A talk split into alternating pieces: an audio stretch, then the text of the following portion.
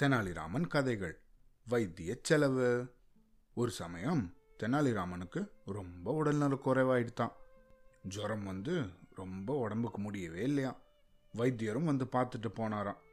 செலவுக்கு ரொம்ப பணமாகும் அப்படின்னு சொன்னாராம் அந்த வைத்தியர். வைத்திய செலவுக்கு தெனாலிராமன் கிட்ட அதிகமாக பணம் இருக்கலையா. அதனால அந்த ஊரில் வட்டிக்கு பணம் கொடுக்குற ஒருத்தரை போய் பார்த்தாராம். அந்த பணம் கொடுக்குறவரும், நீ எப்போ திருப்பி பணத்தை கொடுப்ப அப்படின்னு கேட்டாராம். தெனாலிராமன் அதுக்கு சொன்னாரா, என்கிட்ட நல்ல கொழுன்னு ஒரு அழகான அரேபிய குதிரை இருக்குது, அது நல்ல விலைக்கு போகும். அதனால் உடம்பு சரியானதுக்கப்புறமா அந்த குதிரையை விற்று பணம் தரேன் அப்படின்னு சொன்னானா.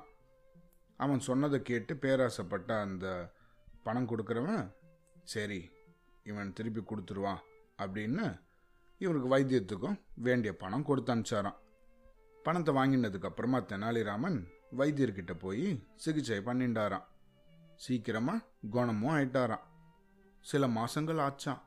தெனாலிராமன் கிட்டேருந்து இந்த வட்டிக்காரனுக்கு பணம் வரவே இல்லையா. அதனால் அவன் போய் தெனாலிராமனை பார்க்கலாம் அப்படின்ட்டு அவர் வீட்டுக்கு போய் அவரை சந்திச்சானான்.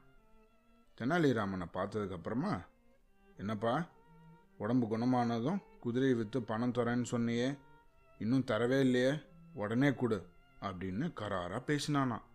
தெனாலிராமனும் நல்லா யோசிச்சாராம். அநியாயமாக வட்டிக்கு பணம் கொடுக்குற இந்த ஆளுக்கு நம்ம எப்படியாவது ஒரு பாடத்தை கற்பிக்கணும் அப்படின்னு நினச்சாராம்.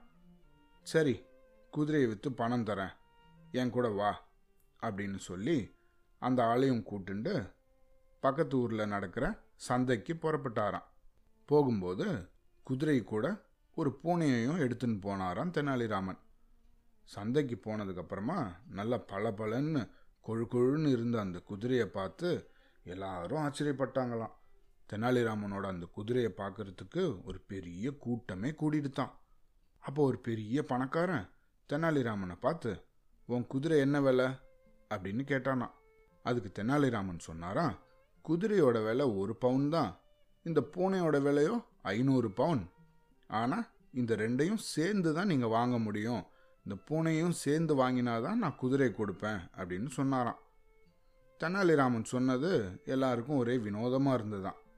இருந்தாலும் குதிரை வாங்கணும்னு ஆசைப்பட்ட அந்த பெரிய பணக்காரன் அந்த ஆர்வத்தில் 501 பவுனை கொடுத்து அந்த குதிரையையும் பூனையையும் வாங்கிட்டு போனானா. அதை விற்றதுக்கப்புறமா அந்த வட்டிக்கு பணம் கொடுத்தவங்கிட்ட தெனாலிராமன் 1 பவுனை மட்டும் கொடுத்தானா. ஆனால் அந்த ஆள் அந்த பணத்தை வாங்க மறுத்துட்டானா. குதிரை அதிக விலைக்கு போகும்னு நினச்சி தானே உனக்கு பணம் கொடுத்தேன், நீ இப்படி ஏமாத்துறியே அப்படின்னு சொன்னானா அந்த வட்டிக்கு பணம் கொடுத்தவன். அதுக்கு தெனாலிராமன், ஐயா குதிரையை விற்று தான் உங்களுக்கு பணம் தரேன் அப்படின்னு சொன்னேன், அதுபடியே குதிரையை 1 பவுனுக்கு விற்றேன், அந்த 1 பவுனையும் உங்களுக்கே கொடுத்துட்டேன், நீங்கள் தான் வாங்க மாட்டேன்றீங்க, இது என்ன நியாயம் அப்படின்னு கேட்டானா. ஆனால் அந்த வட்டிக்கு பணம் கொடுத்தவன் 500 பவுன் வேணும்னு அடம் பிடிச்சானா. உடனே அந்த ஆள் இந்த வழக்கை வந்து மன்னர் கிருஷ்ணதேவராயர்கிட்ட கொண்டு போயிட்டானா. மன்னரும் இந்த வழக்கை ஆரம்பத்திலேருந்து பொறுமையாக விசாரிச்சாராம் தெனாலிராமன் கிட்ட. அதுக்கப்புறமா தெனாலிராமன் செஞ்சது தான் சரி, இந்த ஆளுக்கு 1 பவுன் கொடுத்தது கரெக்டு தான் அப்படின்னு சொல்லி கடைசியில் தீர்ப்பு கொடுத்தாராம். அவ்வளோதான்.